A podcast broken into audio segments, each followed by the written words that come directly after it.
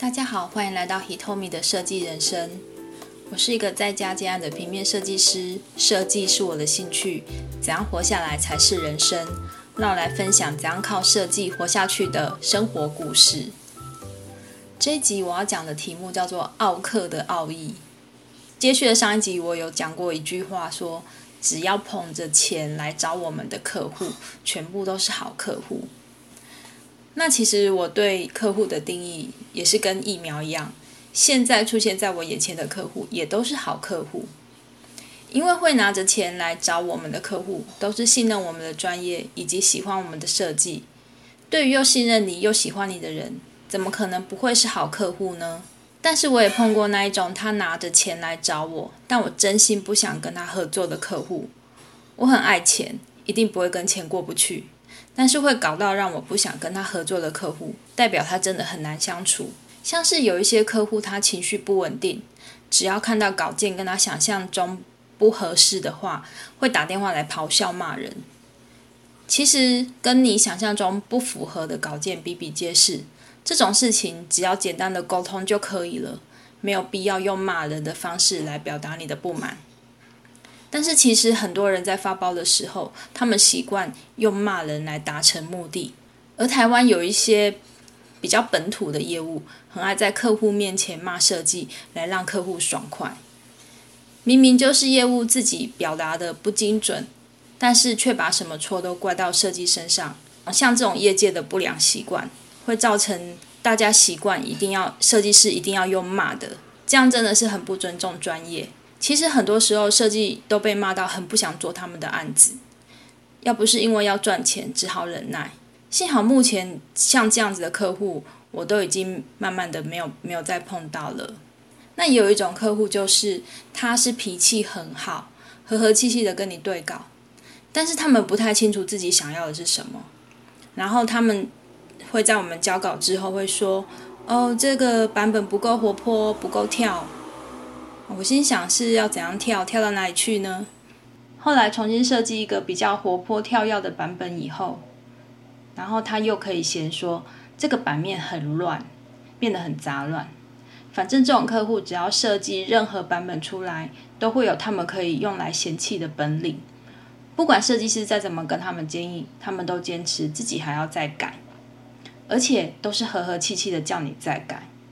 这是一种外柔内刚型的客户，改到地老天荒，改到截稿的前一刻，改到都已经稿件都已经送印刷了，还要再改。有时一个稿件可以改了半年还接不了案的，早就过了当初报价给他们的这种稿件的价值了。而这样的客户也会在业界留下很有名的名号，凡是跟他交手过的设计师，个个都被轰得体无完肤。号称是我们业界的魔头魔王型的。以上这几种客户，虽然不管再怎么难搞，他们都还是会如期的付款。最可怕的客户，则是那种制作到了制作到了最后，稿件也都交了，但是就这样子突然消失了，而没有付尾款的客人。有一些客人是因为他自己有店家，所以没有办法搞失踪。但是稿子交件了，但是他还是不付尾款。跟他要钱的时候，他口口声声都说好啊好啊，这个月会汇款。但是每次到了月底，就是完全没有无消无息。然后他都会把借口推到会计身上，都说啊是会计忘记汇款了，明明会计就是他本人呐。那像这样的客户，也只能忍痛的放弃了，因为平面设计的设计费用说多不多，说少也不少。但是如果你要再跟那种客户斤斤计较，天天在那边催款，就太浪费我们的时间跟情绪的成本了，所以只好当做是沉没成本，认赔杀出。那说到这里，一定会有人问说，这样子听起来自己接案好可怕哦，会碰到这样的客的奥客是要怎样的预防呢？自己接案多少都会碰到奥客的，但大部分的客人都会是好客人。但是，只要当你碰到一一两个奥客，就会觉得很就很够呛了。在这边可以谈几个预防碰到坏客人的方法，以及如何客气的击退不想合作的客人的方法。客户跟朋友一样，都是要经过相处后才会知道跟你自己合不合适。但是要碰到比较适合的客户，如果是陌生人想要来跟你合作，那么我们就必须要求在第一次合作的时候，请客客户先付定金，因为我们不知道对方的信用是怎样。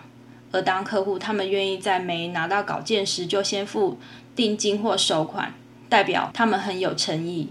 钱就是信用，钱就是最高诚意的代表。而在这第一次合作当中，我们可以好好的观察客户的脾气、情绪，以及他们对我们的专业是否信任。合作一次就大大概可以知道这个客户是不是可以继续合作下去。还有第二个方法就是。经由共同认识的同业介绍来的客户，基本上也算是比较好的客户，因为有相同认识的第三方介绍的客户都会比较优质。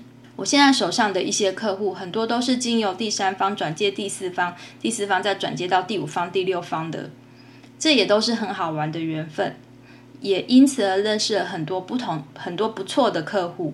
但是像这样经由认识的人介绍的客户，当然也是有例外的。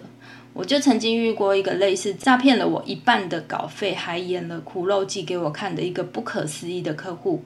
这个客户也是经由投行介绍的。这个故事，这个被诈骗的故事，我可以说上一集。不过这一次不不是这一次的重点，我就先不提了。总之要相信自己的直觉。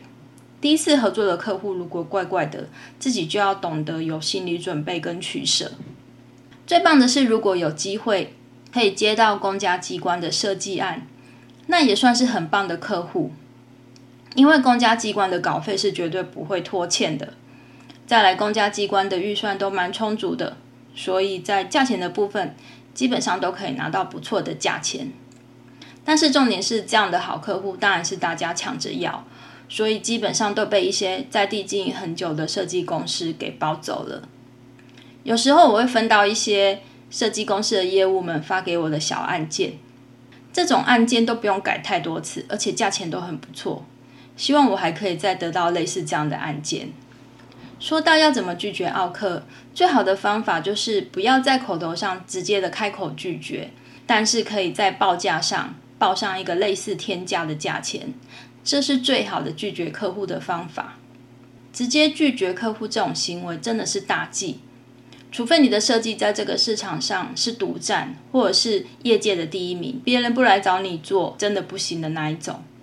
否则口头上的直接拒绝，就会变成日后不相往来了，而且也很容易得罪到客户的自尊心。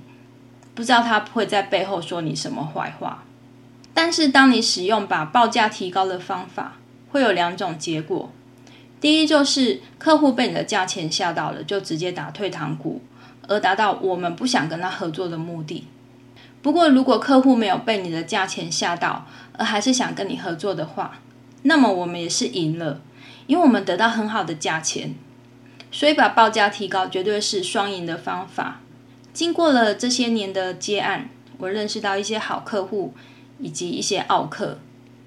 当然，在台湾这个地方，还是大家都还是很善良的好客户。也可能我设计做久了，脾气也被一些客户给磨平了。现在我碰到的客户都是合作很久的，也都相处的很愉快的客户。而当我想到过往跟客户破口大骂或是斤斤计较价钱的自己，也觉得自己这样一路走来成长了很多。感谢每一个跟我合作过的客户，不管是愉快的或是不愉快的经验。都陪着我在这条设计的道路上，让我成为了更加成熟的自己。谢谢收听 Hitomi 的设计人生。